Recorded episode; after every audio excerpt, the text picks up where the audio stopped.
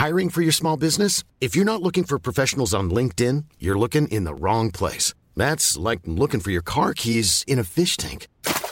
LinkedIn helps you hire professionals you can't find anywhere else, even those who aren't actively searching for a new job but might be open to the perfect role. In a given month, over 70% of LinkedIn users don't even visit other leading job sites. So start looking in the right place. With LinkedIn, you can hire professionals like a professional. Post your free job on linkedin.com slash people today.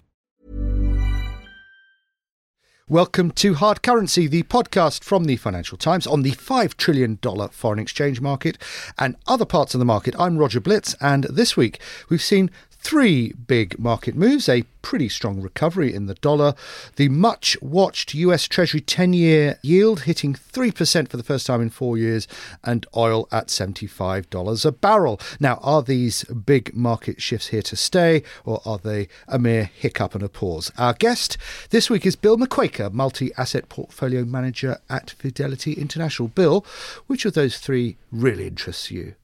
I, I think for me, the the most significant of those three developments is the move to three percent on the ten year Treasury. It's something that has been brewing for a while, mm-hmm. and uh, in, in investors, I, I, think there's certainly a group of investors who see this as a clear signal that the, the 35 year uh, bull market in yes. fixed income is, is finally behind yes. us. You say it's been brewing quite a while. It's been brewing a long time. And is it just a a number? In other words, is it something psychological, a round number, what, or is this is there anything particularly significant about three percent? I I think the reality is it's just a number. Yeah, but uh, one should look at it in a broader context. Um, Long term interest rates in the US have moved up. Short term interest rates, if you, if you look at two year government bonds, yields there are back where they were prior to the global financial yes. crisis. So the whole interest rate curve uh, has repriced in the US, yes. and, and this is this is something I like. I mean, the problem I have is is the reason why I asked that question. Is it just a number? Is that is it is it actually you know a number that helps fit the narrative of what, what you described how how that group of investors see it? You know, the end, end of a end of that bond bull market. I mean, is it fitting a narrative rather than actually something something that is actually really happening? I think it's reflecting things that have really happened in the world. So, yeah. in, in terms of what's gotten us here, yeah. there's been quite a, an unwinding of the global policy stance, quantitative yes. easing. Uh, ended and actually reversed in the US, uh, about to end in, in, in Europe. Yes. Uh, I'll, come, I'll come back to that question about it, to end, but go on. It, indeed. um, short term interest rates uh, ha- having already gone up a fair way in the US. Uh, in terms of global growth, the global growth story has been very good yes. uh, the, the last two years. Yeah. And, and perhaps most importantly, in terms of this most recent move, the oil price, as you mentioned yes. in your introduction, has, has moved up quite meaningfully. And that's beginning to feed into people's uh, expectations for inflation, at least in the short run. So that, it's not just a number, there's a narrative okay. behind it that I think goes some way to justifying it. Okay, having put uh, you on the spot once, Bill, I'm going to put you on the spot again because this is question about the oil price. I mean, this is uh, again significant in a, in the short term perspective, but the long term, say five to ten years, the story of oil is is structurally weak, is it not? And that therefore, is is this just you know the oil bulls perhaps having their last their last hurrah? That may well be the case, but there are times in markets where what's going to happen over the next five to ten years is important, and there are times when it's what's going to happen over the next quarter or two is yes. important. And I think at the moment we should be focusing on the short run, although the, how the short run plays into the medium term could turn out to be tremendously important. So if we if we look at what's caused the oil price to rally, mm-hmm. the oil price has, has, rallied because OPEC's got a grip on on output. Um, shale that was supposed to be deliver, able to deliver unending quantities of oil at the touch of a button hasn't been quite as flexible as people expected. Countries like Venezuela have seen production fall and continuing to fall. And the reality is that the, the, the global oil market is quite tight. Yes looking to the future, I think a very important question for markets is will we see another meaningful ratcheting up in the oil price in the short run okay. that could destabilise medium term inflation mm, expectations? Right, because I, I, I, want to ask you about what all this means. But you could argue that, you know, since the, the January euphoria in equities, we've had a little bit of a slowdown.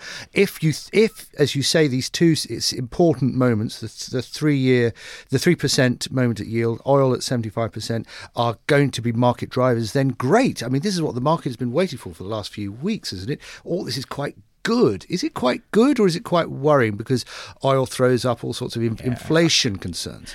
I, I, I think these developments uh, on balance are more worrying than they are encouraging. Oh dear. Uh, uh, for the they put downward pressure on asset prices. A higher higher discount rate is, yes. is not particularly helpful, and you're perhaps seeing that feeding through into the valuation of the uh, the FANGs, the high the high growth stocks that have been so mm-hmm. important for equities, and a higher oil price um, is is a bit of an impediment to economic growth. You know, why why did the why was the recovery so strong in 16 and 17? Mm. One of the reasons is the oil price went very low. Yes. Now, from the bottom, we're up 140, 150%. That's quite a big rise in the oil price, and that, that takes some demand out of the global yes. economy.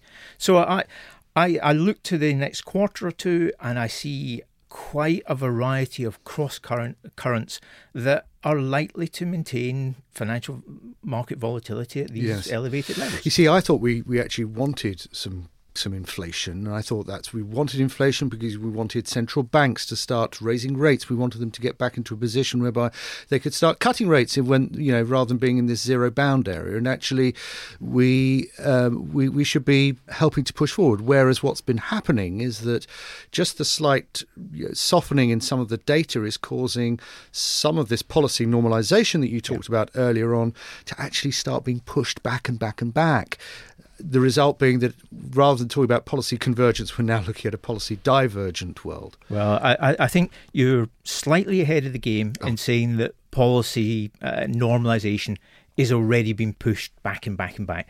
But can I see the door opening to that possibility mm. because of these developments? Could be. But I would contend that we're we're not there yet. So what happens over the next quarter or two is going yes. to be quite important.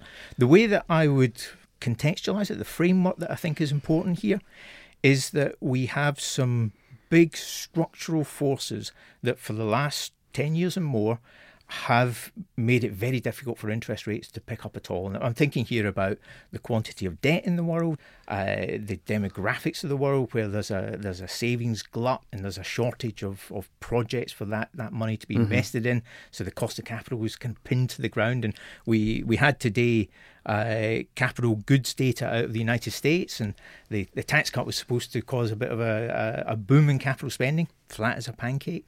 So, so those structural forces, I think, are in place, but they've been challenged by the, the cyclical momentum in the data. So it's a clash of forces. Yes. And and the the question is, who's going to win? Well, and and, and what we haven't mentioned, uh, listeners might be surprised we haven't mentioned yet, is the European Central Bank meeting and what Mario Draghi yes, said. Yes. I mean, you know, one of the great classic uh, sitting on the fence statements from Draghi today. Um, so to, to your very point, really, you know that yeah, we, we yeah. investors need to just a little bit more data to understand what's really happening. Investors and, and central banks, and uh, I, I, think my interpretation of what uh, Draghi said today is it was an exercise in, in holding the line. Yes. Uh, the, the ECB's laid out a path to normalisation. They acknowledged there's some deterioration in the data in the near term, but they were keener to emphasise why that was likely to be temporary, why it wasn't that significant, because it's it's a bit early to abandon the, the, mm. the normalisation narrative that they laid out. One or two more issues uh, in, in both directions could uh, could see that change. The uh, the dollar rising. Um, do, do, you do you see that as a, as a, as a turning point? Significant? I I think at this stage it's more of a market driven event than it is driven by fundamentals at work in the world. Right. Um, investors are pretty short the dollar, and the the narratives that have seen the dollar sell off. I think are now very well established in, in yes. the market psyche, and and so anything that, that, that, comes along that maybe suggests uh, reason for a bit of dollar strength, like the slowdown in Europe, uh, has, has allowed it to move move in that direction. Yes. And and three percent on the U- U.S. ten year bonds has put a bit of pressure on emerging market currencies, yes. and and that's been consistent with dollar strength. For for that to to really gain ground, I I think the the slowdown narrative has to get a bit more traction because there is scope, there definitely is room for a completely new story about the dollar to uh, to gain prominence, and that would be the US is still growing when other countries are slowing, mm-hmm. thanks to the tax cut. And the US has got a very considerable interest rate differential versus the likes of Europe and the UK and Japan yes. that investors have willfully ignored through the, the global economic, economic upswing but if things are slowing down, maybe that becomes maybe important that becomes, again. But but you would say that the foreign exchange market at the moment is a what a bystander in, in the broader market, or I, I, I see more interesting things elsewhere as as captured by uh, by yes. this discussion, but. FX is never uh, it, it, doesn't it doesn't stay in the uh, in the corner for, for too long. Bill, just finally, you're you're just back from China. I am. Um, tell us about uh, you, what, what, what what were your big takeaways from there? Well, I I went expecting uh, to to be focused on the slowdown in China, and I came back thinking hard about the trade dispute between China and the US. Uh, the the trade story is more complicated than I thought and more troubling than I thought, quite frankly. Right. The the perspective that I, I came away with is that the US sees this in one or two ways. One uh, possibility is that they are tired of an un even playing field that is too beneficial to China. So things like uh, forced technology yes. transfer, forced joint ventures to enter the Chinese market. The US wants to to see those done away with, so it's a more level playing field. If if that's the case, then that's not a particularly welcome development for, for Chinese companies and for China because it will likely slow their pace of development. Yes. And while I, while I was there, uh, a company called ZTE was was sanctioned. The US announced that they might not sell it uh, some, some sure. chips. And the reaction uh, amongst the, the Chinese that I met was quite interesting. There, there, there was a sense that this was this was unfair, that uh, inappropriate behaviour, that China should uh, ensure that it invests aggressively so that it can't be held to ransom in this way. And uh, there is some history of, of, the Chinese population reacting badly to uh, to developments outside China. I remember recently uh, the the South Koreans announced that they were going to install some anti-ballistic missile, missile systems, and Chinese people stopped buying South Korean cosmetics.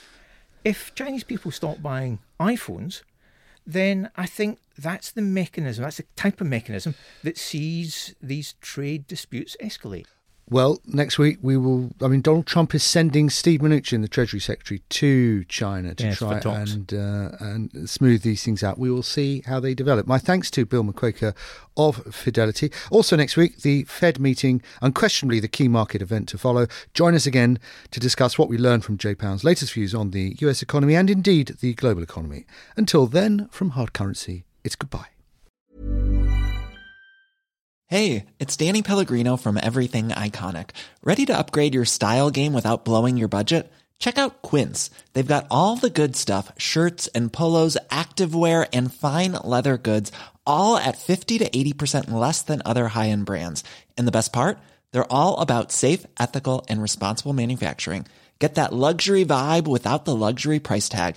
Hit up quince.com slash upgrade for free shipping and 365 day returns on your next order. That's quince.com slash upgrade. Life's better with American Family Insurance because our home policies help protect your dreams and come with peace of mind.